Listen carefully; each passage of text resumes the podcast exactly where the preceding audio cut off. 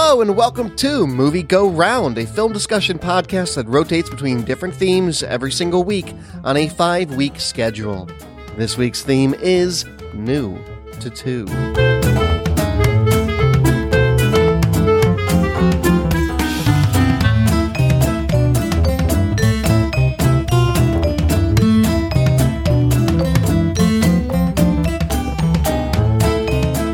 Hello, everybody. My name is Brett Stewart. Joining me on this episode of Movie Go Round, Nicole Davis. How are you?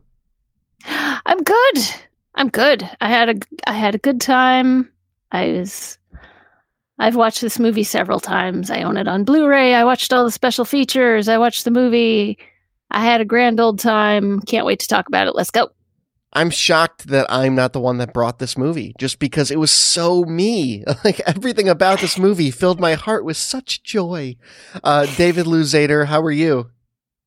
I'm doing good, you gobshite. I'm great. I'm glad to be here. It's bollocks. Which, yeah. Okay, by the way, did anybody else watch this movie with captions? I watched it on Google Play, and the captions spelled bollocks, B-O-L-L-I-X. That's not how it's spelled. Right?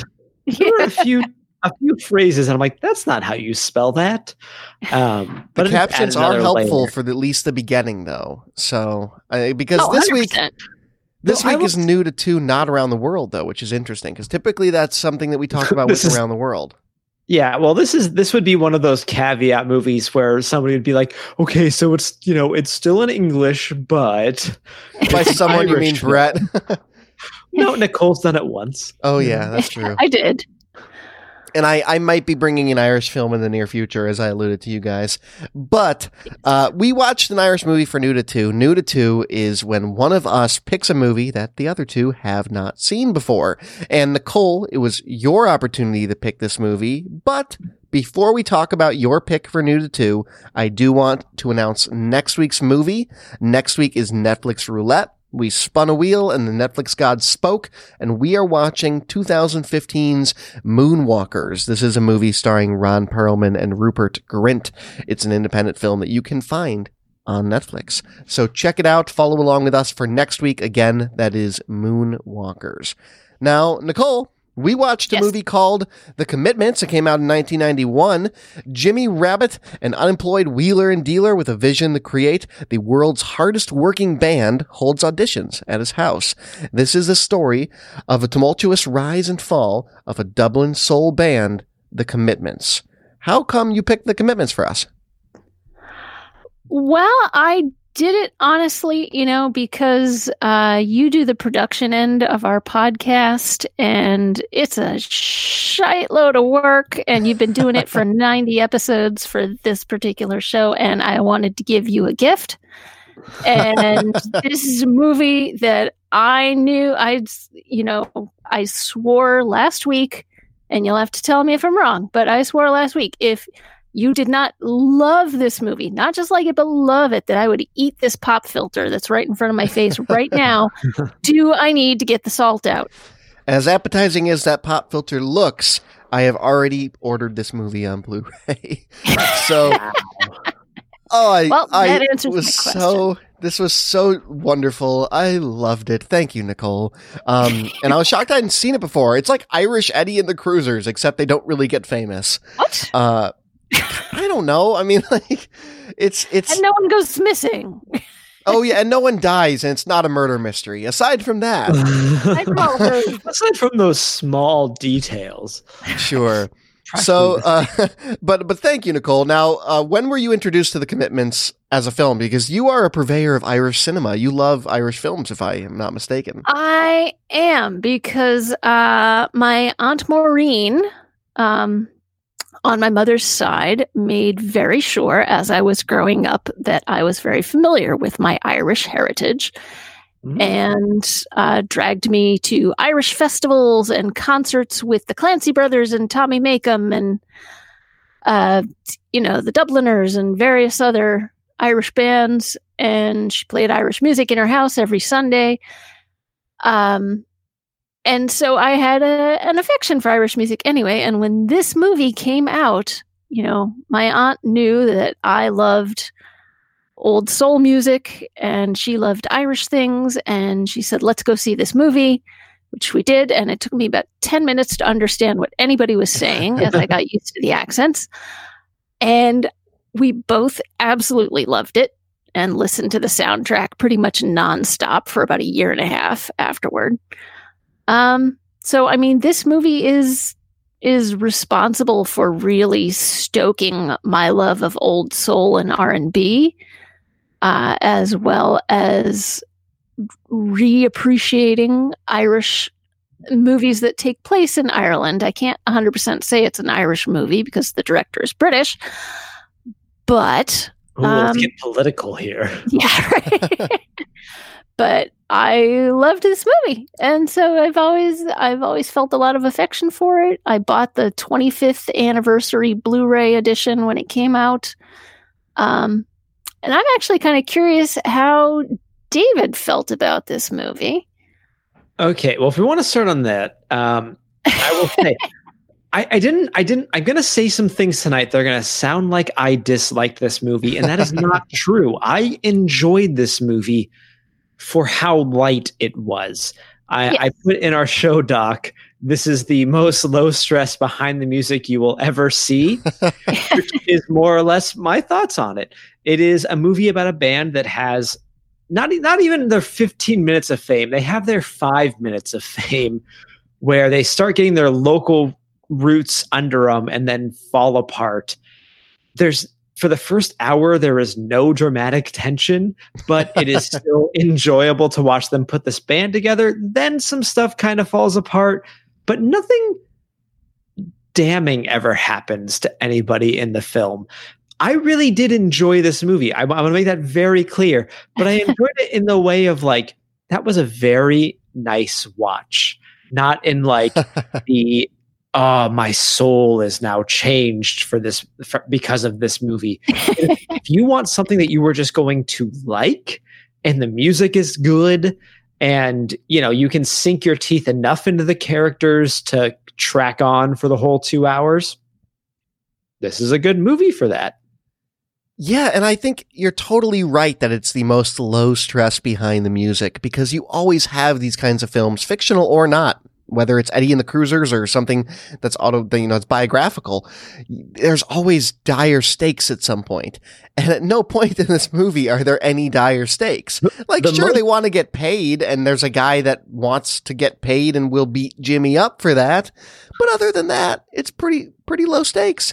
The most dire stakes is that the three women in the band all sleep with the same guy, and that causes a lot of drama. Entertaining drama, mind you, but that's like kind of the most and aside from Deco being a real gobshite, that's kind of the most drama there is. So let's break this down a little bit then, because I want to have listeners understand this who don't watch the movie. Jimmy, he wants to start, the world's hardest working band, which right off the bat is an allusion to James Brown, the hardest working man in show business. He has an affection for James Brown. He shows this band early on the classic images of, James Brown pretending to hurt himself, and the cowl goes over him and he limps off stage, and then he throws it and jumps right back. And that is very clear right from the get-go. And he holds these auditions to go through the cycle of these characters as you start to get introduced to the ones that he does hold on to. And the auditions is where this movie sold me, because it is so funny. He opens up the door. What are your influences? Metallica. Shuts the door. What are your influences? Wings. Shuts the door even harder. Yeah. And it's so absolutely splendid, because it just takes a giant dump on all of the music that they would take a dump on in the 90s, because Wings and Led Zeppelin and Metallica, they were all so cheesy. U2, especially coming from an Irish, setting, it was hilarious. I just love that about it. By the way, random fun fact, the kid that attempts to audition for the band through Jimmy's window? Yes. Showed up. Oh, because Jimmy won't get out of the tub?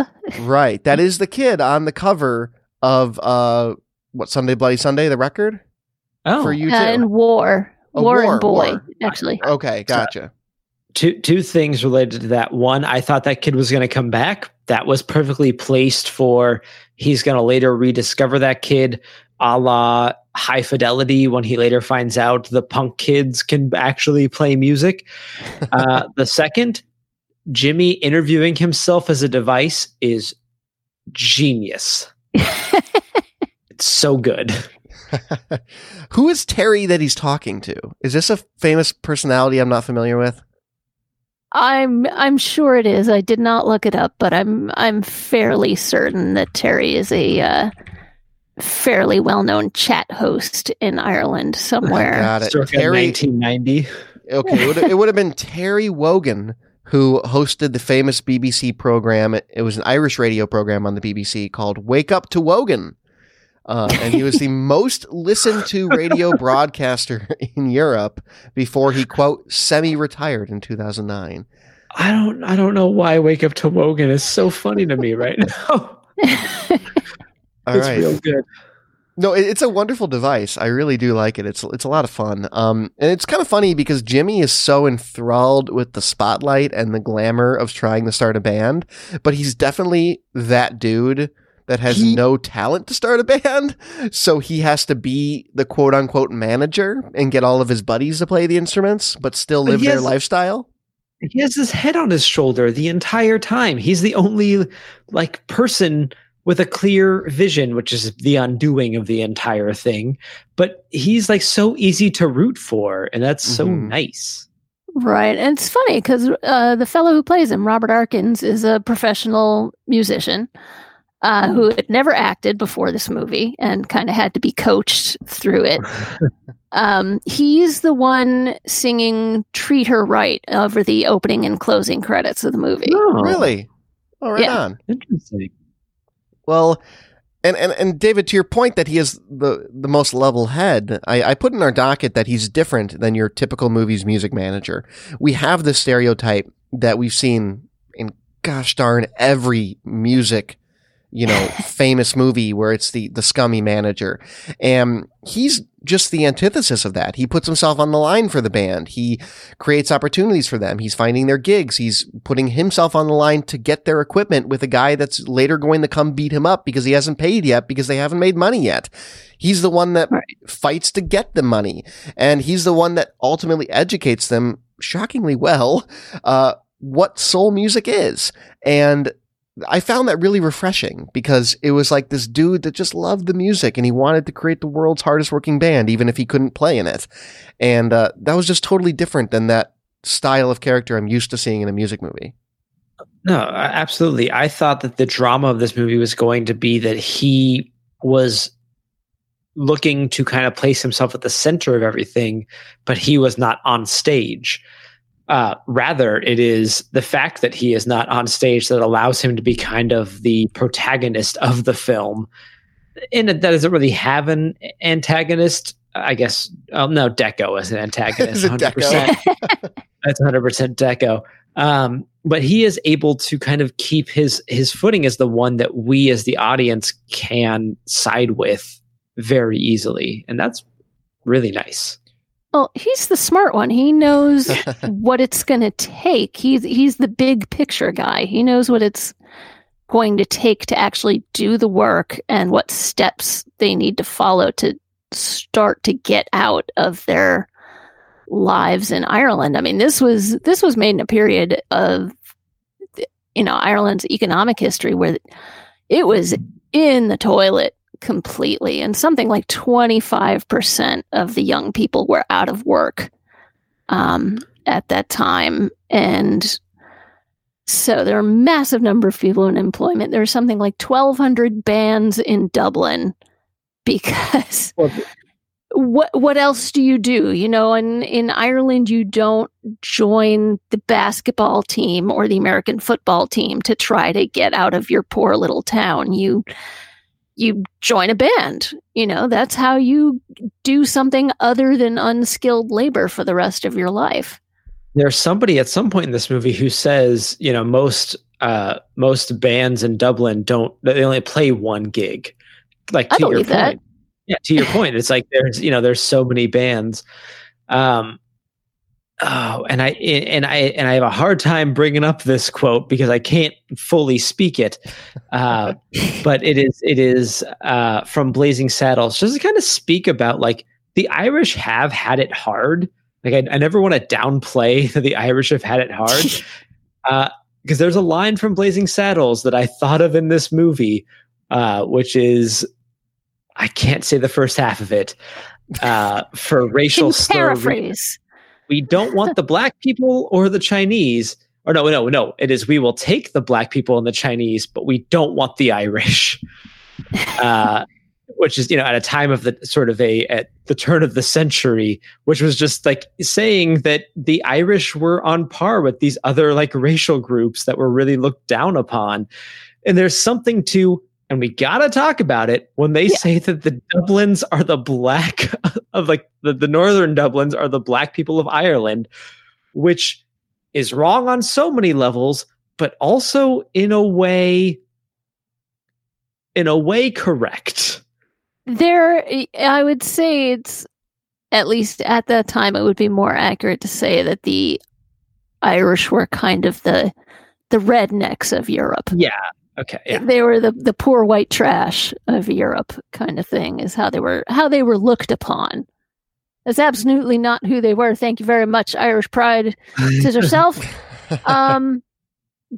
But they were the butt of jokes in Europe before the economic revival. They were this poor little country. When Jimmy says it's third world country, what can you do? It's not too far off. He's walking around that market in the beginning, which has like horses and like people are trading on very common goods. It totally seems like this whole other country than people might think of when they envision Ireland in their head. While he's also seemingly selling bootleg band T-shirts, from what I tell, bootleg tapes and VHS tapes, right? And have you guys seen or read Persepolis?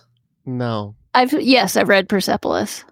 I think of that part when she's walking around the black market and all the guys are like, "Psst, Michael Jackson."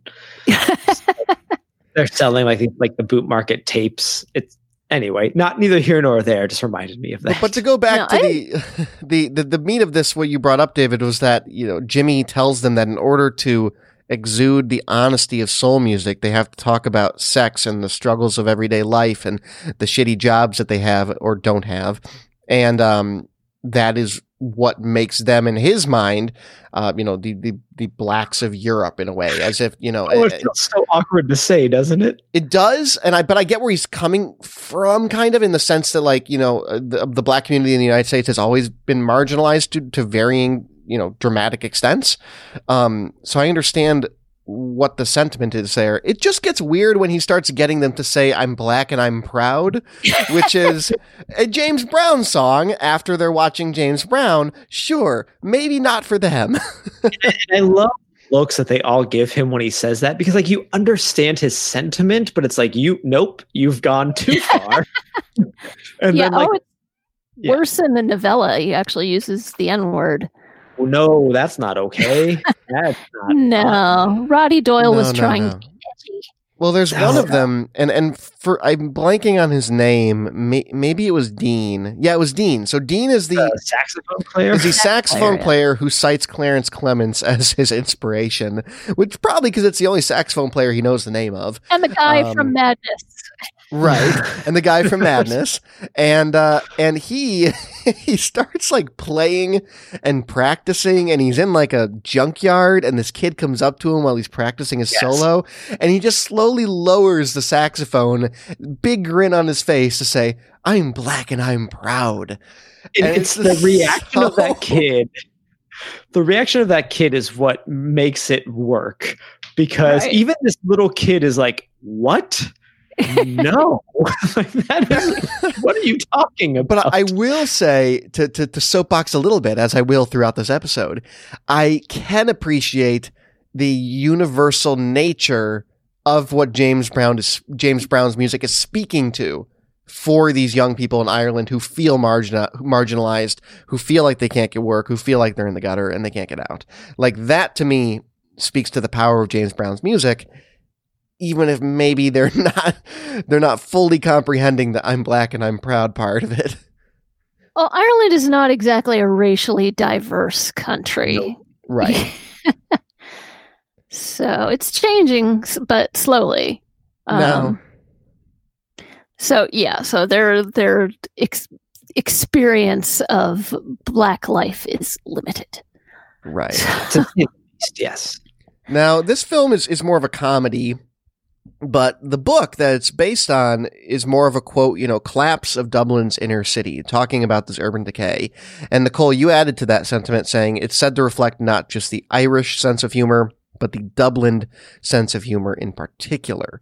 So first of all, let's talk about that. What's different about Dubliners than the rest of the Irish? Because that's mentioned several times throughout this movie, including the whole, like,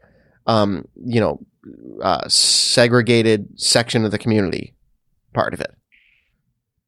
I think it's primarily that the Dubliners are the fastest to call you out if you start getting too full of yourself. They'll be the first one to burst that balloon immediately. So that's why they're constantly, like, ragging on each other every time that somebody starts getting a little prideful.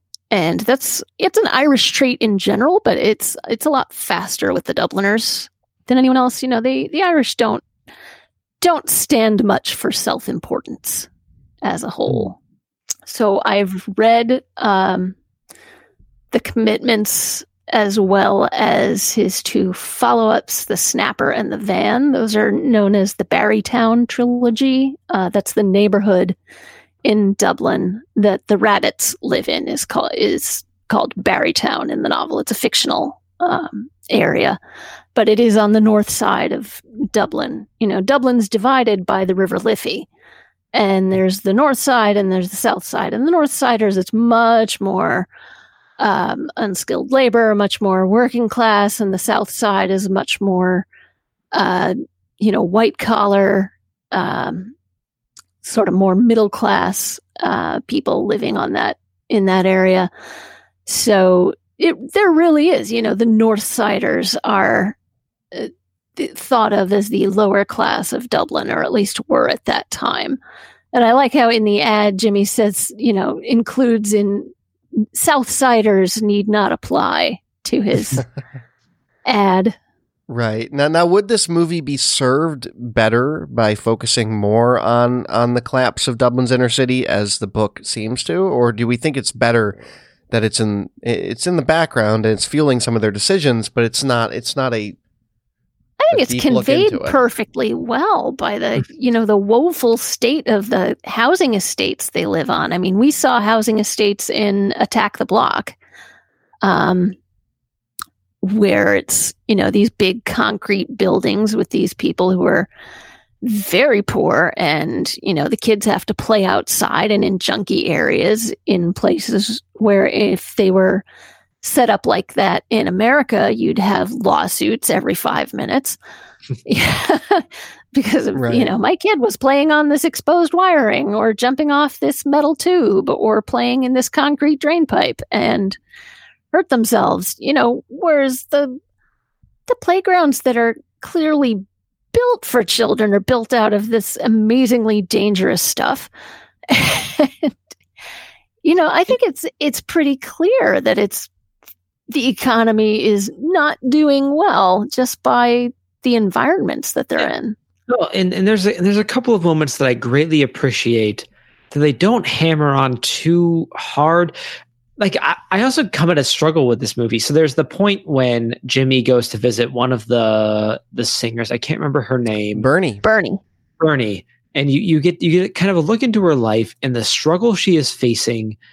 And it is a nice little moment to flesh out what all of these characters are kind of going through. And there's part of me that it's like, oh, it'd be nice if we had a movie that was focusing more on that part of it, but also how this movie is kind of escapism for us, the audience, and also for like them, for the people in the movie. Pursuing this band is escapism until it isn't, right? And is, yeah, there's something to that I greatly appreciate. I totally agree, and I think you make a good point until it isn't, because there's a great line toward the end of the movie where Joey comes to talk to Jimmy after they've essentially broken up as a band. And what does Joey say? He says something along the lines of, it wouldn't have been special if we had gone on to do, you know, big shows and make records, but yeah, sure, we could have made albums and right, but it's special that it's contained to this perfect little bubble of when we made great music as a band. Because as they do get just a mild amount of success, it goes straight to their heads. Yeah, you're missing the point. The success of the band was irrelevant. You raised their expectations of life. You lifted their horizons. Sure, we could have been famous and made albums and stuff, but that would have been predictable. This way, it's poetry. I have a lot of thoughts on Joey. And let's talk about Joey. Joey the Lips Fagan. Now, I do want to preface our talk with him saying that this was a role designed for Van Morrison, which I would love to see Van Morrison try to play this role. That would have been an interesting movie. Alas, he did not get it, so they ended up using Johnny Murphy, and he's the only person in the movie not playing his own instrument, because we'll double back to this, but everyone is playing and singing. They were cast largely for their musical ability, and then they fine-tuned their acting skills as the movie went on, with the exception of Johnny Murphy, who is a stage actor. And I think his performance of Joey and the exuberant, dramatic nature of his romanticized character perfectly encapsulates that he is indeed the only stage actor present. He was well-loved in Ireland. Johnny Murphy, rest in peace. He passed away a few years ago. There's a story that they tell on the Blu-ray features that Johnny Murphy was just walking down a particular street one day, and this clamor arose from a nearby post office, which in Ireland can also be used as banks. And this group of guys with the masks and shotguns came out, running out of the post office to their getaway car. And one of them got to the car, like threw his shotgun inside, and Johnny's like standing there frozen and terrified at these criminals going past him, and the guy comes back to him, pumps his hand, and goes, "Joey the Lips, that film was grand. That was so great." You know, he is the most compelling one to watch, and also simultaneously one of the most frustrating outside of Deco. So why is he so frustrating to you? I mean, because that he presumably sleeps with every woman in the band. That he just moves I don't know that he sleeps with Imelda. Yeah, he might. Yes, that's true. He might not. But it's like there is something so. He's very charismatic. He's very alluring. Yes. But as the longer it goes on, I kind of feel he's a little bit full of it, right? Oh, 100%. Yes. But at the same time, there are glimmers of truth to it, right? They see the back of a record sleeve that shows that he did indeed play on a famous person's album. And he says, "I played with B.B. King and Ray Charles and Stevie Wonder." And you half believe him. So he could have been a session musician, you know? And right. But there's the point at the end where it's like his mom says he's touring with this guy in North America. Joe Tex, but he died all this time ago. It's a little bit like there's this character in Wayne's World 2 who is this roadie that they team up with, who was like this roadie for these famous bands, and he kind of ends up telling the same stories over and over and over again. And it's like at first he's fascinating and interesting, but as time goes on, you're like, oh, okay. The whole shtick runs out. Right. Yeah, the stories get a little too practiced. Yes. You know, Joey's a frustrating character because he is so charismatic and you do pretty well like him. And he takes on the role of mentor to several people in the band, but then he also takes advantage of that position. Yes. And that's not cool. Yeah, he's, you know, twice the age of most of the people in the band. I mean, he really was. He was in his mid to late 40s at the time, and most of the rest of the cast are around 20 years old. Mm-hmm. Yeah, and there's also the enigmatic nature of him. As we discussed, we don't know whether or not he actually played on everything he said he did or had all these experiences. He surely didn't have Elvis hand clean his trumpet for him. I don't think that was probably true. But you do have like the introduction to him in this movie, which is him telling that I came home to take care of my old sickly mother, and then God told me to come join your band. Yes. And then he leaves, as David said, to go play with Joe Tex, who is dead. The mom thinks he's off playing with Joe Tex, who died in the early 80s. So you wonder where he went, right? I want to know where Joey went. And I don't doubt that he played on maybe some of these albums, but he could have straight up just been a guy that was like, okay, we need someone to play trumpet. Because a lot of albums, and it may, you know, a little bit more back in the day, but as time has gone on, tracks are recorded separately and then all mixed together. So he could have just been a guy where it's like, hey, we just need trumpet on this track. Well, I know a guy. So he could have played and never have met half of the people he ever claimed to have met. Well, there's a great scene in the movie where Glenn Hansard's character, and we're going to talk about that soon. I'm excited for that. But Glenn Hansard's character is talking with Jimmy, and he's starting to express to Jimmy that he doesn't really think that Joey knows what he's talking about. And Jimmy says, "No, man, he played with the Beatles. You know, all you need is love. Do, do, do, do, do," with that trumpet. That was him. That came out in 1967. Like, just saying it out loud, he doesn't even realize that there's no way it's true. This is a movie that happens in 1990. And it just adds to this weird enigmatic aura around Joey that makes him frustrating, but just maybe the most fun performance of the movie. Absolutely. So let's talk about another performance in the movie, Glenn Hansard. So Glenn Hansard. Okay, I'm in. Yeah, so he starred in this film the same year he started The Frames, which is, you know, one of the more iconic early 90s through the early 2000s rock groups from Ireland. And some of the band members actually appear in the film, particularly in the audition scenes. And so I wanted to talk a little bit about Glenn because I find him very fascinating. I think he's one of the more talented people in the music industry as a whole. I think he's an incredible songwriter. I was shocked to see him in this because talk about a little bit of a glow up, as I told you guys earlier, because he looks really wiry and geeky in this movie with his ridiculous hair. And at least he's 20 years old. What do you want? Right.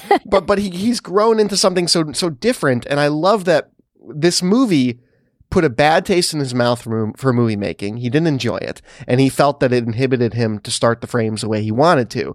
And years later, decade and a half later, he goes and makes Once, which ends up winning Academy Awards.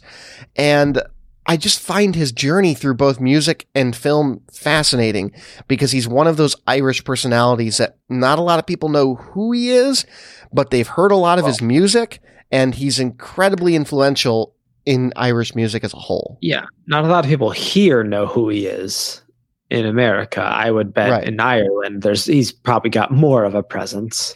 Yeah. And my soon-to-be father-in-law went and saw him 2 months ago here in Chicago at Chicago Theater here, which is, you know, a big venue. So he does well here in the US, but have you guys seen Once? I have not. No. Have you, Nicole? No, nor have I. That's I've listened to the soundtrack many times. Yeah, it's a great soundtrack, and the music is fantastic. He's got this style that's very much that raspy wail of a man whose heart has been torn out and stuffed back in and torn out again over and over again. Apparently, no, as you do. Yeah, he's a folk troubadour. He's a folk troubadour through and through. It's a very folk flavored style that he has. Well, the couple things I did briefly want to say though is that in Once, he plays a vacuum repairman who is a busker at night, trying to get his big break. And there's been some fun movie. Well, yeah, because then he like falls in love with this Czech immigrant, and they, they do this collaborative about their love, and it's a beautiful movie. But it's funny to me because this movie ends when they all break up, and then his character goes back to busking on the street, which is how and by the way, happened in real life. Glenn Hansard spent much of his early youth busking, street performing for you Americans. And then they call it busking here too, Brett. Do they really? Yeah. No, they do. Yes, I've never heard anyone say that. You have to get a busker's license to perform on the street here in Salem. The more you know. Well, I'm going to throw this out. I want to throw this out for people like me. One of the greatest things ever in the world is that the original Pink Ranger lost a bet and had to busk in her old Pink Ranger costume. And for a lot of people like me, whose first love is Amy Jo Johnson, go look up the pictures. It's worth it. Well, in any case, there is a conspiracy theory amongst Glenn Hansard movie fans that believe that it's the same character. How many of them are there? They believe it's the same character because... They believe it's still Outspan. Yeah, they believe it's Outspan because Outspan ends his movie busking and starts Once busking. So that I wanted to throw out there. I can't deny that. Busking in Dublin, no less. So I wanted to mention that, but I also wanted to mention that one thing I find really cool about this for someone who really enjoys Glenn Hansard and enjoys his music is that what I found most delightful about this movie is it allowed me to just kind of see a fun, different side of a really young artist in a supporting role. He's not the main focus of the movie by any means, but just to see someone like that young and having fun in this movie and knowing what he will eventually turn into is really cool to me. That makes this movie even more special because it does help jumpstart his career when people love this soundtrack. And that I just think is neat. And I'll throw in a Bob Dylan thing. When Bob Dylan saw Once in 2007, he hired Glenn as his opening act for that tour because he loved the movie so much. So in any case, off my soapbox about how much I enjoy Glenn's music. I think it's cool to see his journey through music. And Nicole, were you at all? You're probably more familiar with him. I don't think David knew who he was before this week. Yeah, no, I'd certainly heard of Glenn Hansard and listened to his music before, and but like I said, I saw this movie when it came out, so I was like, "Oh, that's the guy from The Commitments." Okay, I had not heard of The Frames until a few years ago. Yeah, but I had. It's funny. He was one of the two people who appeared in the movie with permission of their record companies. Mm-hmm. He already had a contract. It was him and Maria Doyle, who plays Natalie in the movie. She was in the Black Velvet Band. So good. Yeah. Oh, yeah. She was in the Black Velvet Band at the time, and she had been in Hothouse Flowers, which is one of the tapes a girl on the bus asks for. In the beginning of the movie when Jimmy's on the bus selling his stuff. Yeah. So it's funny in that scene, Jimmy's selling the Hothouse Flowers tape to one girl and the boy asks for Mississippi Burning, which is directed by Alan Parker. Yeah. So let's talk about that. Oh, but no, David, go ahead first. I just really like when, he goes through this market and he's not able to sell his wares. And then he goes and gets on this bus and people are suddenly very interested in what he has to sell. I don't know. It was a really nice little scene that shows he's not totally down on his luck. He's just playing to the wrong crowd, which I think is kind of a little bit of a theme of this movie. Yes. That's finding your audience. Mm-hmm. Yes, and it is. Be willing to put in the work. So, and I mean, I think it's a great way to open this movie is him walking through, the open air. It's basically like a flea market that is probably something that happens every weekend in that area. And it gets you, number one, you immediately see the financial state that most of the people who live here are living in. You get immersed in music immediately. He passes three different street musicians on his way to the bus. And then, you know, when he gets on the bus, people are demanding his, you know, his music and his stuff. And it just gets you the setting immediately. You know what kind of person Jimmy is. You know what his work ethic is like, even though he's not going for a regular job. He's been drawing unemployment for 2 years. Yeah. 2 years. And you're telling me you can't get a job? It's a third world country. What can you do? What can you do? So, just completely, whatever. You know, blasé about it. And I love that when he runs into one of the band members who was like, it's so much better to be an unemployed musician than an unemployed pipe layer. It's like, yeah, unemployed musician sounds typical. It feels like that's what you should be as a musician a little bit. Well, yeah, and it feels more aspirational. You know, sure. That's the whole point is like what Joey says at the end is, you know, you raised their expectations of life. That's what this whole movie is about, is these kids looking for something better and looking for things to look forward to, you know, looking to something light and happy in their lives where they feel like they're making a contribution and getting some kind of reward for it. You know, they're feeling good about how well they're doing and the crowd response that they're getting. Yeah, definitely.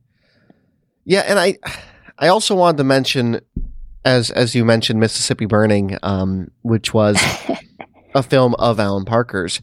And a weird thing for a 12-year-old to be asking for. Yeah. Willem Dafoe and Gene Hackman. You'd think it'd be after, you know, The Wall. You could have gone for Pink Floyd, The Wall, which Alan Parker also directed. So they mention The Wall in this movie. They mention Midnight Express. They sing the opening lines of Fame. And there's just a lot of weirdly self-referential stuff. And normally that would kind of pull me out of it if it was a director whom I was familiar with. But I think because I'm not all that familiar with Alan Parker, I kind of found it more delightful than annoying. Delightful is a good way to phrase this movie, I would say. Yeah. Yeah, yes. I agree. Now, I put in our docket, and I'd love everyone's thoughts on this.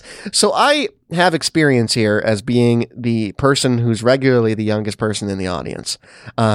Becoming less so. Now there's people younger than me, but there's a huge span of my youth where it's like I'm going to see people like Bob Dylan and Van Morrison and all these people, and I'm the youngest person in the crowd by a country mile, by choice. And I found it interesting that The Commitments or Wilson Pickett, who is performing on the same night as them in Dublin and who is supposed to come jam with them at the end of the movie because Wilson Pickett allegedly knows Joey. Turns out he did. I don't think allegedly. Well, he's going to the club at the end. So it seems that Wilson Pickett knew Joey and was just late. I don't know. But in any case, I guess my question is that would a soul band in 1990 draw as young and excited of an audience? And maybe it's the area. Maybe it's because it's such a downtrodden area with nothing to do exciting. Because I just don't think that would jive with young American kids in 1990. I just don't. I think it's so dependent on location because going to see live music was such a thing to do, was such a big deal that I totally believe that people would be excited about, you know, there is something to the way that Rabbit describes it of, you know, it is the sound of sex. It is the sound of the factory. It is the sound of the common man that I think would totally resonate with a crowd like there was in Dublin in 1991. And I want to take a second, too, to just counter slightly. If you, listening audience, I'm speaking directly to you right now and to your ears. If you are in Phoenix or find yourself in Phoenix at some point, go to Char's Has the Blues, which is a small little venue which plays blues, soul, R&B, funk. It is, they don't care who you are, what you're wearing, what you look like. If you want to prove Brett wrong, go to Charles Has the Blues. Yourself a great time. And no, don't get me wrong. Like I'm a huge advocate for this music and I love this music, but as someone who has, you know, grown up, if you think about the proximity of this music to the movie, you're looking at anywhere between the 60s, because they're playing stuff like, you know, Otis Redding and Wilson Pickett and you know, all that good stuff. And then it kind of transcends into some of the 70s Motown and that sort of stuff. Take Me to the River, Al Green, and even some 50s Mustang Sally's in there. But in any case, like if you were to look at now, that to my generation, that would be the music of the 80s. And I know that for sure, having been to a lot of concerts. Which is hugely popular. But not amongst my generation. If I go to a concert that is of an 80s band, and I've been to a great many, that's not the demo. The demo is not younger people. So maybe it is, you know, part of the fact that they're in a very small town with not a lot to do. And don't get me wrong, I love that this movie has all sorts of people jamming to these songs because it has a killer soundtrack that can expose people to stuff like Wilson Pickett and Otis Redding and all these great songwriters and great performers. And that makes me super, super happy. I just don't know if it would, with young Americans, if they'd feel the same. Well, it's Dublin, which is hugely music intensive city. It's not that big. It's like 1 million people. You know, so for a city, it's a capital of the country. It's not that big. But there's also the pub culture. You know, it's what you do, not just every Friday, but nearly every night of the week. You go out to the pub and you hang with your friends and you listen to whoever's playing there. And so that's where the young people are in the evenings. So, you know, you're going to have a crowd basically no matter what you're playing. But this particular music did have some appeal. You know, it was recognizable. It was... Oh, and it's very danceable. Music, so yeah, it's people really, you know, get into it and can move to it. And I will just say, if you have never just looked up a band that is playing near you that you don't know a lot about and just gone to their show, like it's pretty great. Yeah, like, it can be. It can be pretty bad. It can be terrible. It can be terrible. But also, then you'll have a story to tell. You know, if it's sub $5 to get in. But the couple of times that I've done it, you know, I've discovered a band that I never thought that I never would have before, and it was a lot of fun. Yeah, no, it's hit miss, but more often than not, you'll be happy you did. I highly encourage people to check out their local music. I will say that of all the performances in this movie, and I love them, they're great. Dark End of the Street, it can be really moany and cringeworthy, and this movie has it very moany and cringeworthy. It sounds like, it's like Linda Ronstadt's version where it's like, and don't get me wrong, Heart Like a Wheel is a great record, but her version of Dark End of the Street is like, do we need to be any more melodramatic? Give me Ry Cooter any day. But oh my god, yeah, I saw this in the theater, and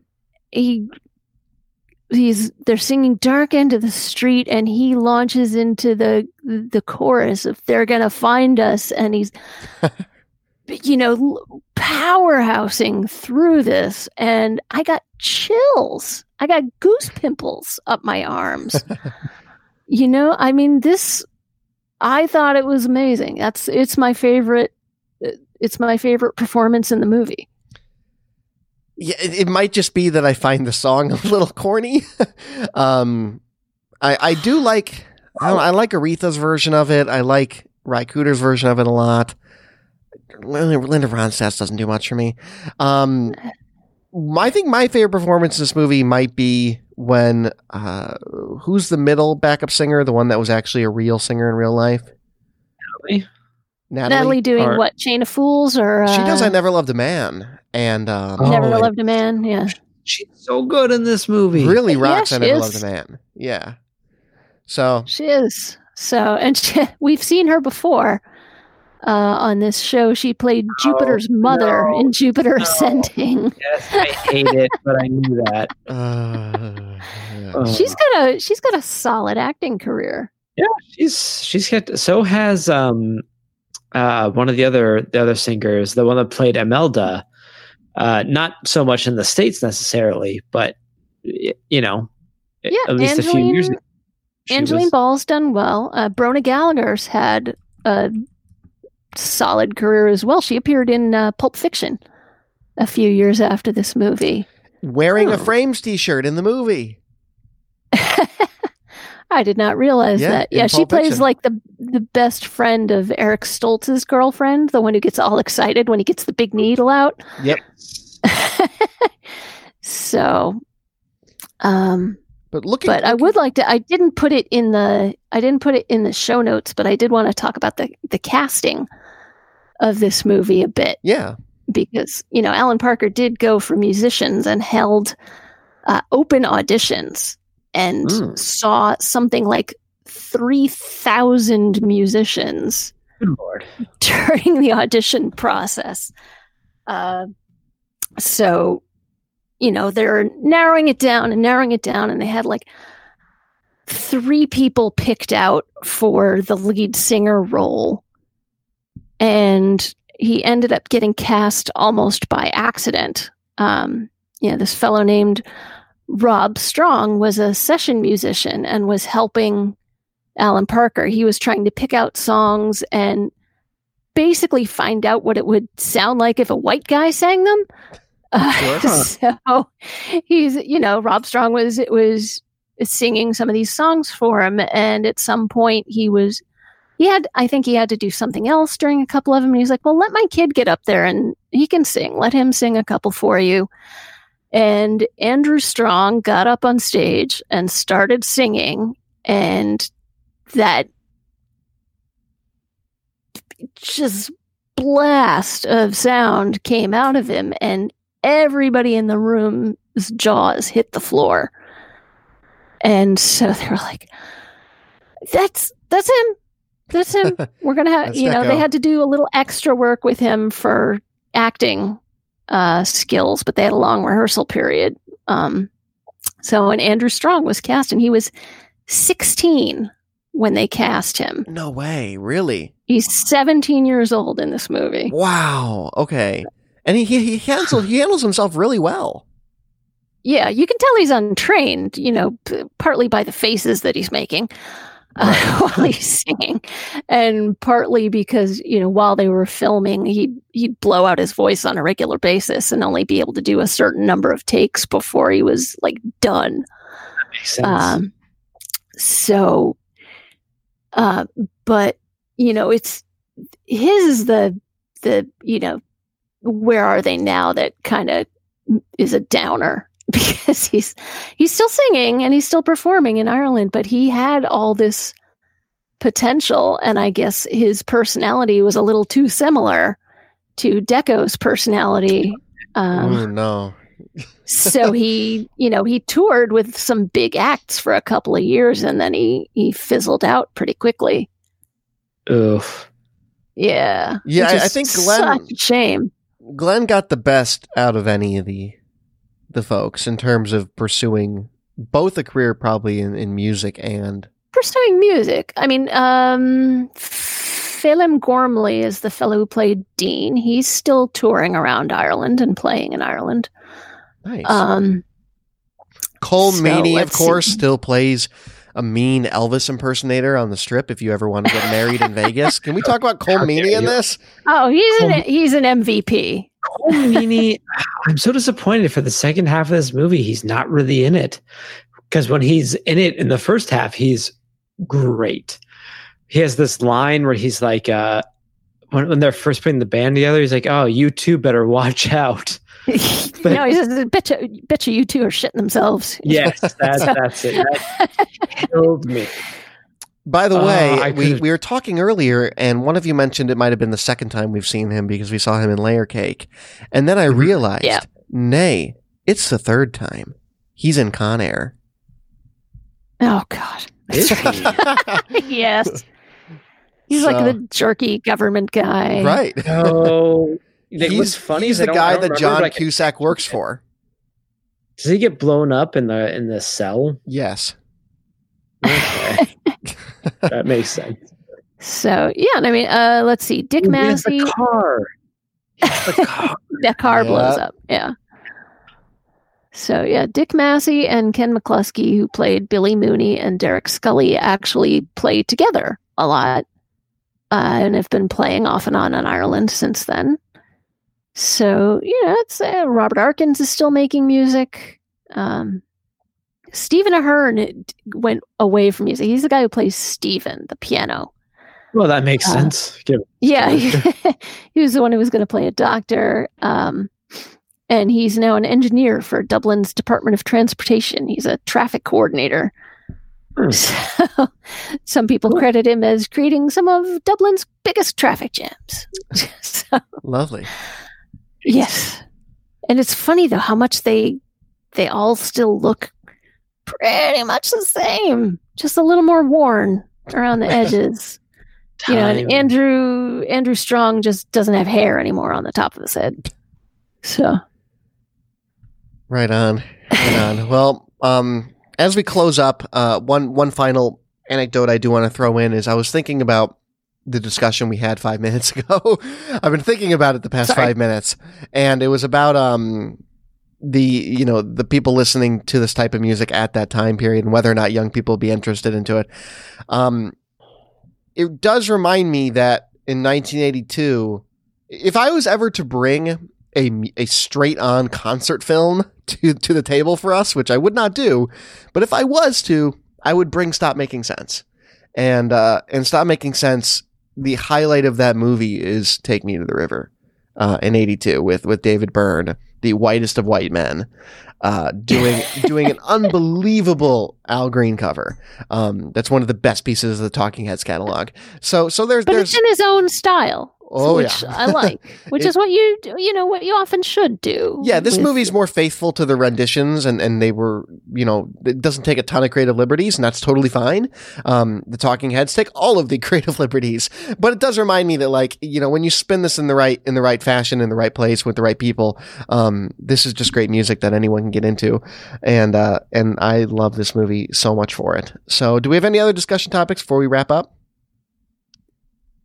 No, I think